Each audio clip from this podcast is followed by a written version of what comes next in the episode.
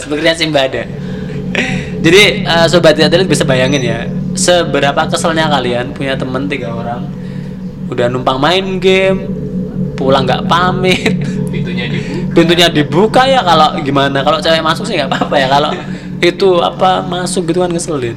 Terus diputerin film porno suara Awi lagi. Terus Maria Ozawa mas oh iya oh iya suara, suara Awi fit Maria Ozawa dengan suara keras-keras kan ngeselin banget. Jadi image-nya Mas Abi itu bad boy gitu. Atau mungkin suka suka segede papap di kos-kosan gitu. Anjir lah mencoreng nama baik gitu namanya.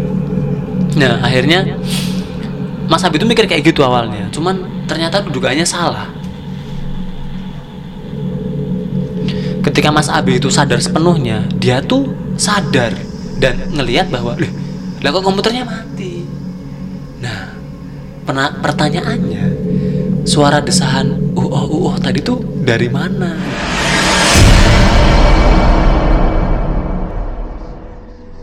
Selamat malam sobat tidak terlihat. Kembali lagi bersama gua Hadid Abdurrahman dalam podcast Ludah Pocong Cuh.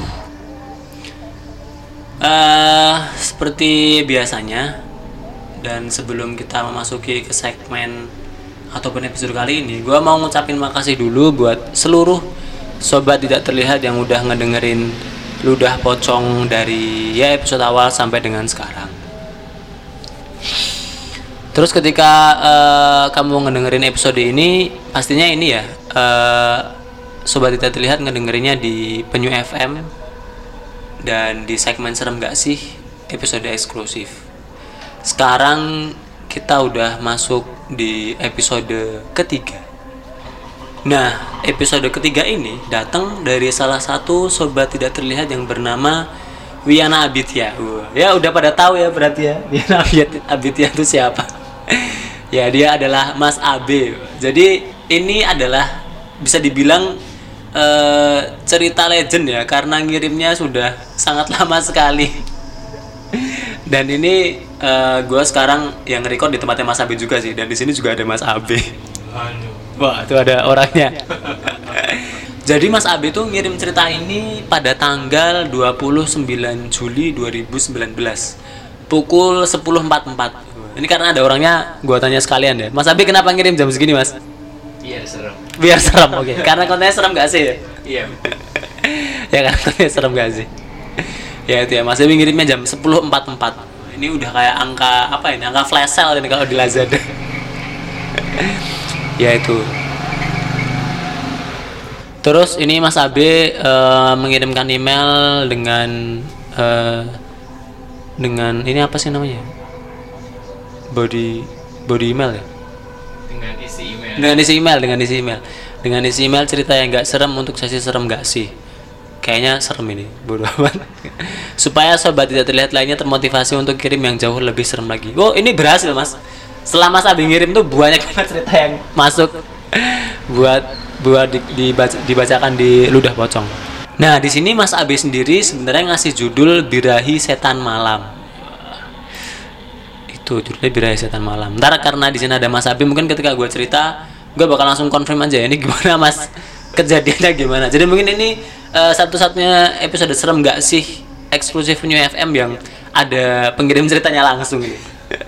Bener-bener eksklusif nih, eks- eksklusif kuadrat ini kali. itu. Terus eh, namun di podcast ini gue dan Gilang ngasih judulnya adalah kemasukan jin skidi papap.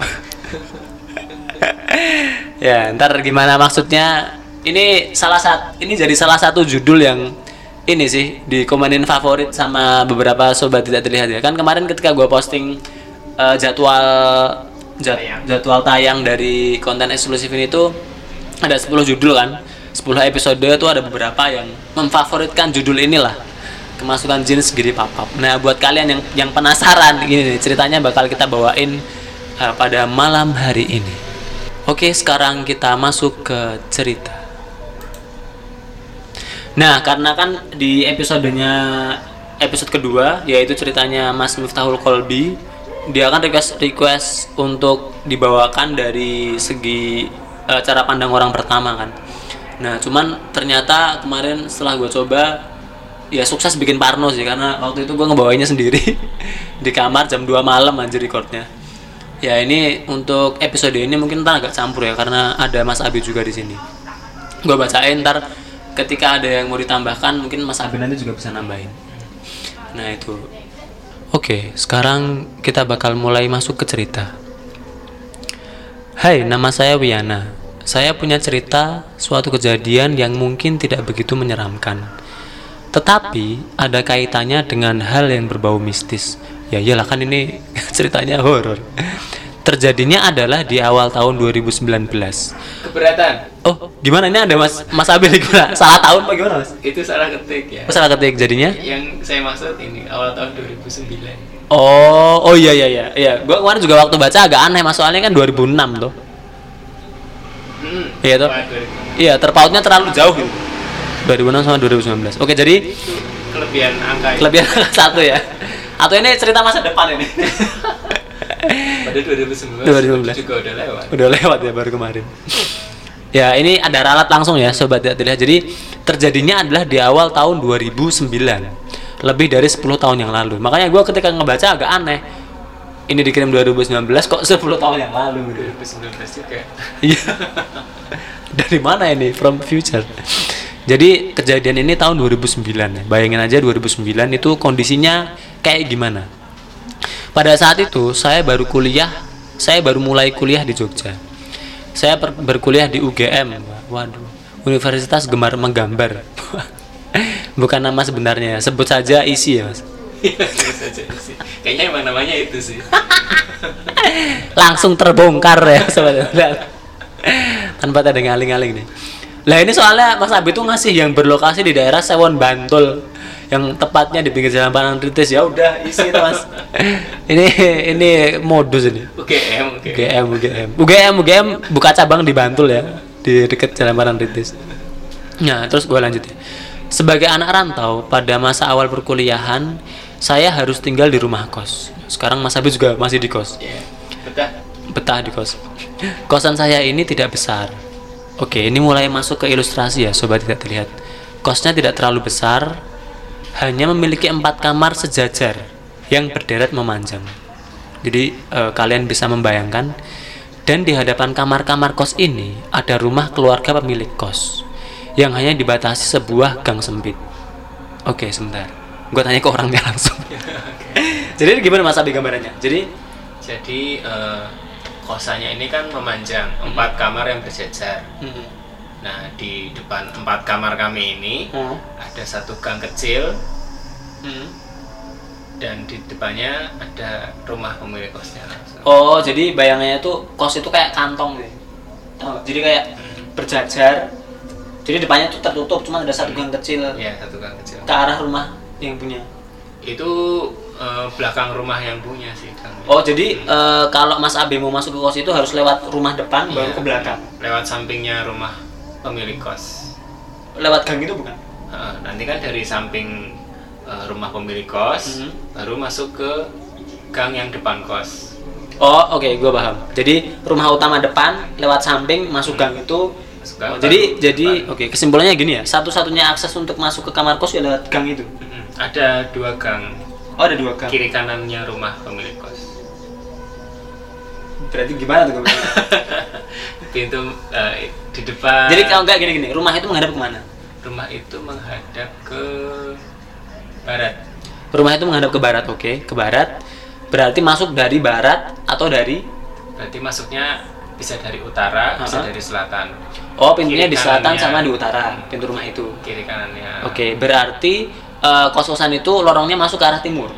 Lorongnya arahnya utara selatan, sejajar dengan ini. Oh, sejajar dengan Rum, posisi rumah. rumah. Ya. Oke, oke. Oke ya, oke. Bingung kan? Bingung sih. Terima kasih. Iya, kita sukses membuat bingung ya. ya pokoknya kayak gitulah bayangannya ya, ada empat kamar sejajar, terus depannya tuh ada ada gang sempit, terus di ujung gang sempit itu ada rumah utama Hmm. pemilik kos. Nah, konon daya tampung kos-kosan ini pernah lebih besar dari jumlah kamar yang lebih banyak. Jadi eh, waktu Mas Abi tinggal di situ kan ada empat kamar. Namun katanya dulu itu sempat kamarnya lebih banyak ya mas. Iya. Mas Abe tahu nggak nih jumlah kamar waktu banyak tuh berapa? Mungkin sekitar 8 kamar atau Delapan dua kamar. kalinya. Oh dua kalinya ya, dua kali, dua kali kapasitas. Oke, sebut saja ada 8 kamar dulunya. Namun pasca gempa Yogyakarta tahun 2006, kamar yang hancur tidak dibangun ulang. Oke, alih-alih bapak pemilik kosan ini membangun rumah kontrakan di tanah terbuka di samping kosan. Maksudnya gimana mas? Jadi kalau tadi eh, gang masuk ke kosan itu ada di utara dan selatan rumah utama, rumah pemilik kos. Hmm. Pemilik kos ini saat kos-kosannya hancur, Hmm. dia bukan membangun ulang kamar yang hancur itu. Mm-mm. Dia malah bikin rumah baru lagi Di? di selatan rumah utama itu. Berarti eh, rumah utama, oh selatannya bikin rumah lagi. Dibangun. Tapi bangunan itu kos-kosan bukan? Itu dijadikan kontrakan, Oh kontrakan. dikontrakan untuk mahasiswa. Oh, jadi ya tetap mahasiswa targetnya cuman bentuknya kontrak kontrakan ya. Bentuknya rumah Oh ya rumah-rumah kontrakan, rumah kontrakan. Oke oke paham paham paham. Nah, gue lanjut ya. Kos saya ini kosan khusus untuk laki-laki. Namun penghuni rumah kontrakan ini adalah perempuan. Maksudnya gimana? Jadi kalau kos-kosannya itu kos-kosan khusus laki-laki, Hmm. rumah yang baru dibangun ini yang Mhm. dikontrakan Hmm. Isinya perempuan. perempuan. Hmm. Oh, jadi oh gini ya, Mas. Jadi kan eh, kos-kosan itu ada di belakang. Ke arah gang ada rumah utama. Ya. Nah, selatannya atau seberang rumah itu ada ko- kontrakan Ada baru yang isinya perempuan. Hmm. Oke. Itu Penghuninya khusus Perempuan. perempuan. Oke, paham. Oke. Nah, Mungkin ini kos Bapak kos niat mencomblangkan antara Iya. kos-kosan belakang sama ru Iya kontrakan. bisa jadi. Atau pacaran Mas Abi dulu tinggal di kontrakan. oh iya enggak dong. Oh, tak kira iya. niat Bapak kosnya tidak tersampaikan. Ya mungkin ini penghuni kamar kosan yang lain yang ini dapat jodoh. Oh ya bisa jadi sih bisa, bisa jadi bisa jadi. Berarti anda yang menikah dengan eh, wanita di kontrakan depan berterima kasih lah sama bapak kos ya. Ya. Aku juga nggak tahu siapa. Ya itu ya. Terus gue lanjut lagi. Jadi eh, kos belakang itu cowok, ada rumah utama. Terus depannya lagi tuh ada kontrakan yang diisi khusus untuk perempuan. Nah, salah satunya adalah teman satu jurusan saya yang bernama Rini. Gue nggak tahu Rini ini nama beneran atau bukan. Nama bukan beneran. Nama bukan beneran, oke, berarti nama samaran deh. Sementara penghuni lainnya adalah mahasiswi dari berbagai jurusan lainnya. Jadi Mas Abi itu punya satu temen namanya Mbak Rini, itu tinggal di kontrakan depan. Oke. Lanjut. Nah, pada tahun 2009, suasana lingkungan di sekitar kampus itu sepi banget. Iya banget pasti. Karena eh, 2006 gua kan masih sering main di daerah isi kan, emang itu masih kalau pagi sampai sore asli ya mas. Tapi kalau malam berubah jadi creepy. itu sepi banget. Oke, saya setuju itu sepi banget. Tidak banyak fasilitas, pilihan tempat makan sedikit, pencahayaan lingkungan minim, dan aktivitas warga sekitar berakhir jauh lebih cepat sebelum malam menjadi larut. Oke, setuju. Mungkin agak aneh ya, area kampus kok begitu. Ya, karena memang area kampusnya sendiri masuk ke wilayah perkampungan. Apalagi kontrakannya ya. Gimana? tambah masuk ke perkampungan kan? Tambah lagi. tambah masuk lagi. Oke, sip. Konon warga sekitar pada masa itu bahkan kerap menggembala ternak masuk ke area kampus yang berumput. Kuliah kali sapinya. masuk lewat dinding pagar belakang kampus yang hancur diterpa gempa. Oke, mumpung ada Mas Abe gue pengen nanya ini. Jadi kan gini Mas, isi itu kan ada di eh, baratnya Jalan Parangtritis. Kos-kosan Mas Abe itu ada di mana bener sebenarnya? Boleh diceritakan nggak? Hmm, boleh. Di mana? Ada di utaranya kampus. Lapangan itu? Hmm, lapangan? Kan isi kalau mau ke arah Jogja, belok kiri ada lapangan itu. Oh, Mana ya? Sama lapangan itu. di baratnya lapangan. Oh, berarti masuk situ toh? Hmm, Masuk masuk. jalannya dari situ Iya. toh, masuk ke belakang. Jadi kalau sobat tak terlihat yang nggak tahu isi, kampus Hmm. isi, kampus isi kan persis di sebelah di Jalan Parangtritis. Hmm, barat itu. Hmm, Kalau eh, masuk dari pintu utara itu Hmm. di utara kampus ada lapangan Lapangan sepak bola. Nah, itu lapangan milik kampung. Hmm. Dan kalau posisi kosan saya tuh masih ke barat lagi Masih Jadi ke barat masih melewati lapangan itu masih ke dalam Masih masuk lagi. Oke. Tahu ini eh, gimana mas? sama-sama di utara kampus karena kampusnya kan memanjang ke arah barat Oh iya, jadi posisi ke utara. ya. Kalau tahu ini nggak sih mas? Museum Garuda. Nggak tahu. nggak tahu Masa nggak tahu sih mas? Itu belakang isi itu ada museum Garuda. Jadi kayak jadi dulu kan na- na- ada namanya tuh dia kayak mahasiswa isi juga. Dia tuh penelitian. Jadi dulu tuh ini mas, eh, kan waktu kuliah kan aku juga ke sono kan kadang belajar study tour ke sana. Terus ada ini kenalan dosenku tuh Bapak siapa namanya? Dia tuh punya rumah Garuda kayak museum Garuda. Jadi skripsinya itu mengumpulkan eh, patung Garuda yang ada di seluruh Indonesia. Kan tiap daerah tuh kan ada kayak Tugu Pancasila yang Garuda-Garuda tuh loh Mas. Itu dia fotoin semua, dijadiin buat bahan penelitiannya dia. Terus dia akhirnya mendapatkan kesimpulan bahwa setiap daerah tuh punya ciri khas pembuatan Garuda. gitu. Akhirnya dibuatlah museum di situ. Aku nggak tahu loh Belum tahu ya? Tahu. Atau mungkin waktu oh waktu ini belum ada Mas, sorry. Itu tahun berapa ya Garuda 2010 ke atas. waktu itu berarti aku udah nggak tinggal di Sewon Iya makanya udah nggak sedih sono ya makanya bener-bener. Iya itu 2010 ke atas kok. Aku kuliah 2012 kayak 11 puluhan gitu pembuatannya. Iya bener. Iya itu sih. Jadi nggak ada patokan buat bayangin ini. Hmm. Kalau nggak ini mas apa namanya fakultas kan di belakang belakang isi tuh kalau lapangan ke barat belok kiri ntar kan ada tembus belakang kampus tuh Iya. itu masih ke kanan berarti masih ke kanan ke kanan terus terus terus terus masih berapa kilo Iya nggak sampai Nggak sampai sekilo ya? Paling berapa ratus meter Oke oke. Oh yang jelas gini lah, masih banyak sawah loh, kan kirinya. sawah cuma ada di selatan kampus Ke selatan kamu. So dari kontrakannya Mas waktu itu kos kosan waktu itu. sawahnya ya jauh sih Jauh ya? sawah. Oh, berarti emang eh, rumah itu atau kontrakan itu dan kos kosan itu ada di area padat penduduk. Oke oke siap paham. Nah eh, lanjut ya. Jadi tadi ada ada ada sapi kuliah dinding belakang. Iya karena di lahan kampus tuh banyak rumput Iya. dan dulunya sebelum berdiri kampus emang tempat orang mengembala ternak. Ternak. Dan begitu kampus didirikan diberi pagar kan ternaknya nggak bisa masuk. Hmm.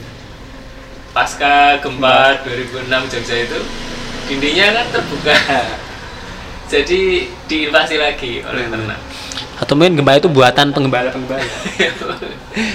di ini jurus apa namanya? Doton eh, Naruto. Biar hancur. Itu ya sobat tidak terlihat. Nah terus eh, Mas Abi ini menceritakan pada suatu malam beberapa teman kampusnya itu sedang berkunjung main di kos-kosannya sebut saja mereka Doni, Tony, dan Poni ini pasti bukan nama sebenarnya oh dikasih keterangan itu hampir nama sebenarnya mungkin namanya ya siapa lah Inot, Inot, Inop bisa ya bisa. ya itulah pokoknya namanya. Jadi Mas Doni, Mas Tony dan Mas Poni, Anda masuk podcast itu. Hampir sama sebenarnya. Kami semua anak rantau. Doni dari Lombok, Tony dari Madura, Poni dari Gombong. Oke. Sementara eh, Mas Abe sendiri dari Purwokerto, eh, Puerto Rico. Di antara kami berempat baru saya saja yang punya komputer. Waduh, itu tahun 2009, iya sih masih jarang-jarang ya mas. Oh, jadi tahun tahun 2009 Mas Abi Sultan ini. Oh iya Waduh. yang Anjay. pada punya laptop Eh, Mas Abi ada udah ada. komputer saya udah punya komputer Tidak salah memang ya. Waduh Mas Abi Sultan. Udah punya komputer. Jadi eh, untuk keperluan tugas hingga hiburan kami menggunakan komputer tersebut secara bersama-sama. Nah, pada malam itu setelah tugas berhasil diselesaikan, kami main game secara berganti-gantian. Selepas giliran saya main, saya yang kala itu belum menjadi ahli lembur sudah dise- diserang kantuk. Jadi Mas Abe itu eh, habis main itu udah ngantuk lah ya, dia mau tidur. Itu sekitar jam berapa Mas? itu mungkin jam 10 jam 11 10, 11 ya? Hmm. Waduh cupu sekali jam gitu. Sudah tidur. ya jam sekarang aja record sampai jam 2 jam 3. Sudah expert tuh. Nah, akhir- akhirnya Mas Abi itu ketiduran, ketiduran terlebih dahulu. Sementara ketiga temannya tadi itu masih main di PC itu lah, di komputer. Nah, ini mulai memasuki hal-hal yang tidak mengenakan ini. Lepas tengah malam, saya terbangun karena mendengar suara desahan yang sangat keras. Nah, ini nah ini ini mulai masuk cerita, mulai masuk judul ini. mendengar suara yang sangat keras. Bagi kalian yang pernah menonton film porno, pasti semuanya udah pernah kan? Jangan bohong. Ya Mas Abi berarti udah mengakui ya dia pernah. Bagi kalian yang pernah menonton film porno, pasti semuanya pernah kan? Jangan bohong. Suara desahan tersebut nyaring tanpa ditahan-tahan. Waduh.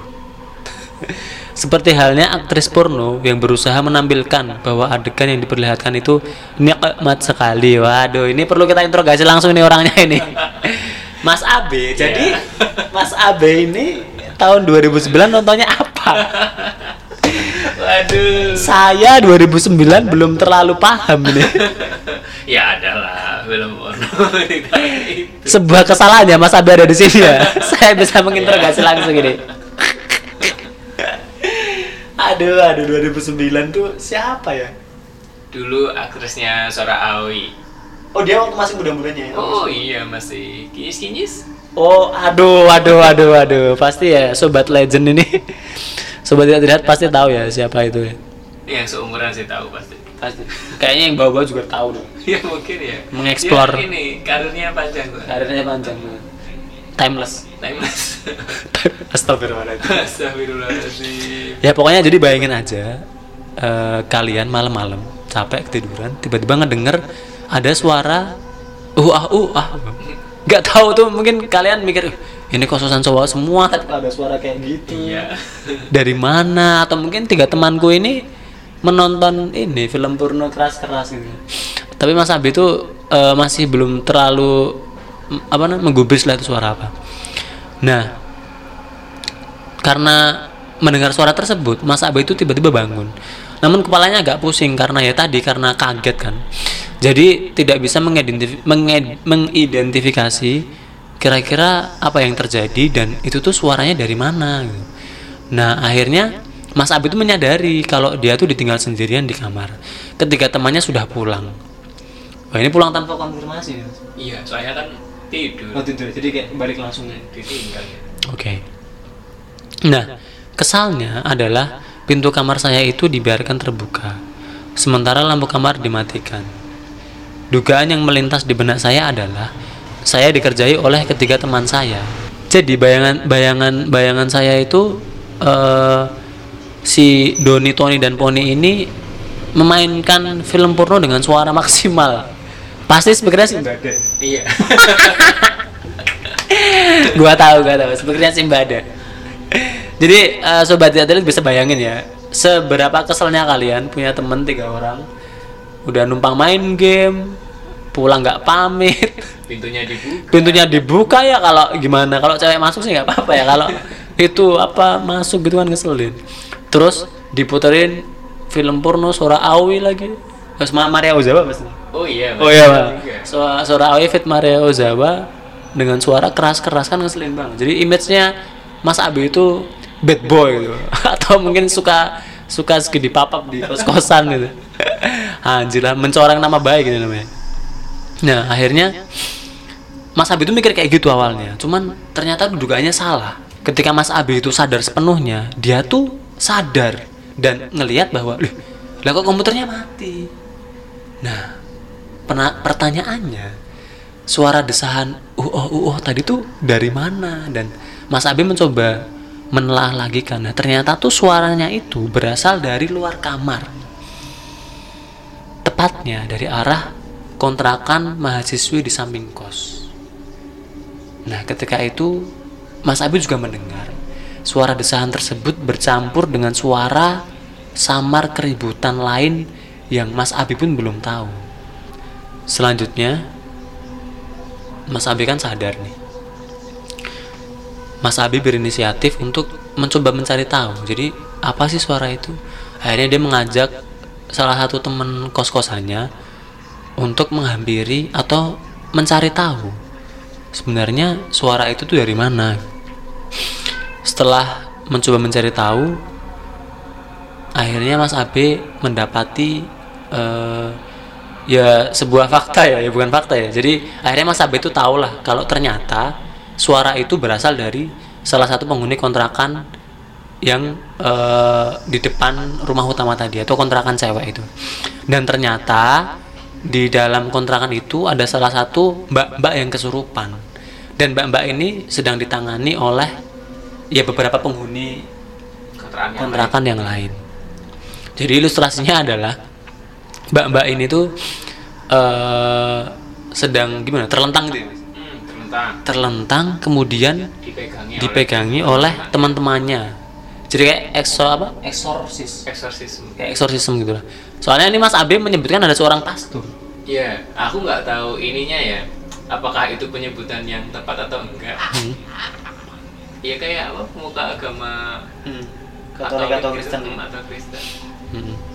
Jadi ada eh, ilustrasinya ada satu cewek yang itu terlentang dipegangi teman-temannya. Megangnya cowok atau cewek, Mas? Cewek. Wah, Mas Abe gak ikut itu rugi, Mas. Aku cuma nonton dari luar dari jendela ini. Orang dari jendela Mas Abe. Hmm. Oh, tak kira tuh ikut masuk gitu. Jadi pegangi teman-temannya, terus ada pastor yang melakukan pengusiran. Ya nggak tahu pakai apa itu pakai dupa atau apa. Pakai diusir lah. Dia kayak pakai air gitu di Oh, dicipratin gitu. Kayak air suci gitu. Iya. Oke, siap. Nah, kemudian eh, ketika diciprat-ciprati itu, mungkin mikirnya jin itu kayak kecipratan itu kayak. Makanya dia ah oh ah oh gitu. ya kan nah ini bentuk perlawanan makhluk yang dicipratin air itu adalah menggeliat. Oh, banyak cacing menggeliat, tertawa cekikikan gitu sama mendesah seperti desahan yang tadi membangunkan saya. Oh ya, mungkin dia buat kalian yang pernah nonton Jav HD Jav FHD pasti tahu lah ketika ke- kecipratan itu. Apa? Anjir konten dewasa ya bukan buat anak-anak ya. Buat kalian bocil-bocil yang mendengarkan podcast ini ya. Ini merangkap podcast dewasa sekarang. Jadi dicipratin itu langsung menggeliat-geliat gitulah. Nah sampai bahkan si sosok itu itu pun nggak cuman melakukan perlawanan kayak gitu dia tuh juga menggoda pastor tersebut dengan gaya-gaya kecentilan anjir bodo amat lah. Iya, kayak inilah cewek menggodai cowok gitu. Iya benar-benar. Untung pastornya kuat iman. Iya. Kalau tidak kalian keluar, keluar, keluar, keluar. Ini urusan saya. Kalau saya pastornya saya gitu. ya itu ya. Eh, terus kita lanjutkan, gue lanjutin. Mungkin karena mendapati saya menonton lewat jendela, Rini meminta saya untuk membangunkan bapak kos. Oke. Anjir kaget aku. Mohon maaf. Jadi mungkin karena mendapati saya menonton lewat jendela, Rini meminta saya untuk membangunkan bapak kos dan meminta bantuan. Bentar mas, yang kesurupan bukannya Rini? Bukan temannya ini. Oh temennya Rini. Oke. Jadi Rini tuh langsung, wah anjir ada cowok dua orang mengintip lagi. Dasar tidak membantu malah menonton kau. Langsung, hey Eh, dua biar. orang. Bayar dua ribu. Kayak disarkem hei kau dua orang minta tolong sana ke bapak kos. Akhirnya Mas Abe yang yang tertangkap basah karena mengintip itu langsung, oh, oke siap, mohon maaf saya tidak Saya tidak, tidak bawa uang. bawa uang. Saya panggilnya bapak kos Panggil saja. Akhirnya Mas Abe dan temannya langsung berlari dengan sekuat tenaga, menggedor pintu untuk membangunkan bapak kos. Mungkin cedok, cedok, cedok. Bapak kos, bapak kos gitu mungkin. Jadi akhirnya setelah digedor-gedor gitu, bapak kosnya emosi. Enggak, enggak emosi. Bapak kosnya akhirnya membukakan pintu. Namun dari gestur maupun ekspresi terlihat bahwa bapak kos itu tidak berniat untuk keluar membantu. Jadi bapak kos ya mungkin karena bapak kosnya udah tahu kali. ya. Iya. Ya. Saya rasa bapak kosnya, bapak kosnya tuh tahu sih apa yang terjadi. Jadi kayak digedor, Hmm. bukanya lama Oke. dan begitu dibuka tuh cuma kayak Alah, wis. cuma ah ya gimana ya ekspresi orang yang apa sih Ya, oke. mengganggu. Oke, Kayak gitu. memang- mengganggu tidur saya gitu. Iya. Oke. Nah, akhirnya Bapak kos ini cuma ngasih instruksi. Ya udah kalian daripada pusing-pusing, mending cari aja Pak Kiai deket masjid. Lalu beliau masuk kembali dan menutup pintu. Dasar tidak tanggung jawab kau. Berapa bayarnya waktu itu kan, Mas? Wah itu dulu murah banget. Masih murah ya? Bulan tuh sembilan puluh ribu. Wanjir ya. Nggak apa-apa sih Pak Kos kalau nggak ngurusin murah waktu itu soalnya. Coba tuh 700 ribu atau 400 ribu kayak zaman sekarang gitu dituntut itu Bapak Kosnya. ya itu hari Bapak Kosnya cuma nyuruh Mas Abe sama temennya. Ini Mas Abe yang jadi kasihan ya. Udah ini bener nih gue barunya dari Mas Abe yang kasihan. Kan udah tidur ditinggal temennya tiba-tiba ngintip bentar disuruh nyari Pak Kiai di masjid. Anjay lah. kalau aku jadi Mas Abi tak tinggal di burju bodoh amat lah tunggu selesai ya tunggu selesai itu akhirnya eh, teman sekos saya berangkat mencari kiai Mas Abi gak ikut Bang? oh aku nggak ikut Mas Abi ke mana nunggu di ini Oh, depan di rumah depan rumah. rumah Pak Kos Oh oke. Jadi temennya Mas Abe yang nyari Pak Kiai. Ditemani putra sulung Bapak Kos. Wah Bapak Kosnya agak tanggung jawab lah. Ada putra sulungnya. Akhirnya mereka berdua e, mencari Pak Kiai dan ketemulah Pak Kiai itu. Dan saat itu Pak Kiai dibawa ke kontrakan yang di mana ada Mbak yang kesurupan tadi, kesurupan jin segede papap tadi. Nah awalnya kami kira makhluk halus itu berhasil menyusup eh makhluk halus itu berhasil diusir. Tapi ternyata itu hanya sementara. Karena tidak lama kemudian kesurupannya kambuh lagi. Justru kali ini malah tambah parah.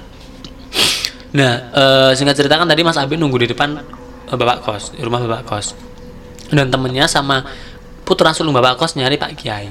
Didapatilah Pak Kiai tersebut dan ke kontrakan, kemudian Pak Kiai komat kamit baca mantra dan seterusnya. Dan singkat cerita, eh, makhluk hilu- makhluk halus itu pun udah kayak diusir gitu. Jadi kayak wah semua udah tenang, aman, damai, sentosa gitu. Nah tapi ternyata itu tuh nggak bertahan lama ya mas, cuman sementara gitu. kesurupan lagi Kesurupan lagi. Jadi eh, ini gimana nih? Pak Kiai udah pulang apa gimana? masih di situ Masih di situ. Jadi ketika sembuh tiba-tiba kesurupan lagi. Kayak reda Hmm. terus tau-tau malah lebih parah lagi Lebih parah lagi. Oke, benar. Jadi ketika kesurupan kedua kali ini itu lebih parah karena eh, si jin segede papap ini nggak santuy lagi dia udah mulai nggak uh oh uh tapi mulai agresif dan menggeram-geram. Kemudian ngamuk-ngamuk gitu lah. Gua nggak tahu sih ngamuknya gimana. ya kayaknya dia sempat lepas gitu lepas dari pegangannya Oh, oke. ya jadi bikin kerusuhan kan Hmm. kalau sebelumnya cuma kayak ah Ah, gitu ah ya. desa-desa doang Hmm. yang ke- pas kesurupan lagi tuh dia jadi Oh, iya jadi suaranya berat gitu Wah, jadi kayak ini ya. Apa Jadi namanya? agresif gitu. Jadi agresif. Waktu itu harusnya di setelin instrumental musik metal gitu. Boh. ya headbanging ya, itu. ya itu. Jadi di kesurupan kedua ini eh, si cewek ini malah ngamuk. Nah, setelah Pak Kiai berhasil didatangkan, kami diminta untuk kembali ke kamar masing-masing saja dan jangan lupa untuk membaca doa. Jadi ya, udah kalian balik aja ke kamar, dasar tidak berguna semua gitu kan. dasar amatir gitu kan. Saya yang expert ya. Pak Kiai menghadapi jin itu sendiri. Nah alasannya adalah Pak Kiai itu bilang, jadi eh, kalau pengganggu itu berhasil diusir, biar yang ada di sini tuh nggak kemasukan gitu loh. Jadi jin itu tuh bisa masuk ke beberapa orang juga, biar nggak nular biar nggak nular maksudnya, biar nggak nular. Nah akhirnya eh, Mas Abe dan beberapa teman tuh ya cuman menurutilah dengan senang hati ya Mas. iya takut juga kan lama-lama Ya sih, gue tak tinggal pulang ke Purwokerto mas. nah terutama karena suasana yang kuasa, karena suasananya tuh ya semakin mencekam pastinya sih, pasti semakin mencekam. Setelah itu Mas Abi itu eh, balik ke kamar dan melanjutkan tidur dengan mulut komat kamit, baca doa seadanya. Nah singkat cerita Mas Abi terbangun keesokan harinya dan ya merasa lega karena situasi kesurupan semalam sudah berhasil ditangani. Nah ini ending-endingnya nih. Adapun kejadian semalam masih menyisakan satu kejutan terakhir. Ternyata insiden kesurupan itu entah kebetulan atau bukan, ternyata bin ternyata semalam itu adalah malam pergantian tahun baru Islam. Masuk ke bulan Muharram di kalau kalender Hijriah atau kalau di kalender Jawa bisa biasa disebut dengan malam satu suro. Iya malam satu suro iya malam satu suro. Jadi semalam adalah malam satu suro di mana pertama kali Mas Abe tinggal di Jogja dan tentunya adalah yang paling berkesan. Ya iyalah nonton segede papap. nonton jenis segede papap pasti berkesan. Ya itu itu eh apa ya reveal ending-endingnya ya Mas. Hmm. Jadi ya itu pun aku taunya setelah lama sih. setelah lama. Hmm. Oh alah. jadi aku merasa itu kejadian ya kesurupan Hmm. terus ya mungkin setahun dua tahun setelahnya Wah anjir itu itu gak lama lagi Mas. terus Setahun, yang dua tahun. itu kesurupan ya yang Oh. malam-malam itu kan ya, yang malam satu surah itu kan. Satu suro iya waktu itu malam satu suro yang ngasih tahu tuh bukan ya oh Mas Abe tahu dari teman berarti? Hmm, temanku yang kamar sebelah. Oh tapi bukan yang kesurupan tuh? Bukan. Nah sekarang pertanyaan yang kesurupan tuh nasibnya gimana mas sekarang? Ya nggak tahu. Ya, tapi tuh Mas Abe kenal nggak sih sama yang kesurupan? Aku nggak kenal. Oh, nggak kenal? aku Hmm. kenal sama temanku. Oh alah. teman tahu aja gitu. Oke oke oke ya eh, gitu ya jadi Mas Abe gimana nih ada hal yang tambahin nggak nih enggak ada nggak ada cerita ceritanya nggak ada ya? jadi kayak mungkin bapaknya bapak kos itu juga Hmm. apa sih dia juga males untuk ngurusin itu Hmm. gitu. karena tahu malam itu mungkin bukan malam yang bukan malam yang biasanya gitu ya bukan malam yang biasanya Oke. Tapi pertanyaannya gini mas, Eh kos-kosan itu sekarang masih nggak? Kalau sekarang nggak Udah berapa tahun dari sekarang ya? Nggak terakhir mas Abe ke kosan itu? aku cuma ngekos sana setahun sih Setahun ya? Berarti Udah. 2000 10 keluar ya? Hmm, kan aku mulai 2008 Hmm. 2009 pertengahan berarti aku udah Oh wanjir, ya udah 10 tahun lebih. Hmm. Ya mungkin kos-kosannya udah jadi mall kali. siapa tahu Siapa ya tahu. mungkin jadi mall kunti. ya itu ya eh, sobat tidak terlihat cerita dari Mas Wiana Abitia atau Mas Abe ya. Eh, jadi gimana menurut sobat tidak terlihat cerita dari Mas Abe serem gak sih? Kalau serem ya kirimin eh kalau serem bilang serem ya Mas. Aku jadi lupa. kalau serem ya bilang serem, kalau nggak sih ya kirimin lah eh, cerita-cerita sobat tidak terlihat yang lebih serem di email at pocongludah@gmail.com gitu ya. Ya udah kalau gitu eh, makasih banget buat seluruh sobat tidak terlihat yang udah ngedengerin episode eksklusif Lucong X Penyu FM ini. Eh, tungguin terus episode selanjutnya. Next ada episode keempat dari tamunya siapa? Eh dari cerita dari siapa ya ntar di didengerin aja ya. Kalau nggak ya lihat di jadwal itu kan udah ada nama orang pengirimnya. ya itu kalau gitu eh, makasih banget buat kalian semua. Gua Hadid Abdurrahman pamit undur diri. Salam lucong cuh.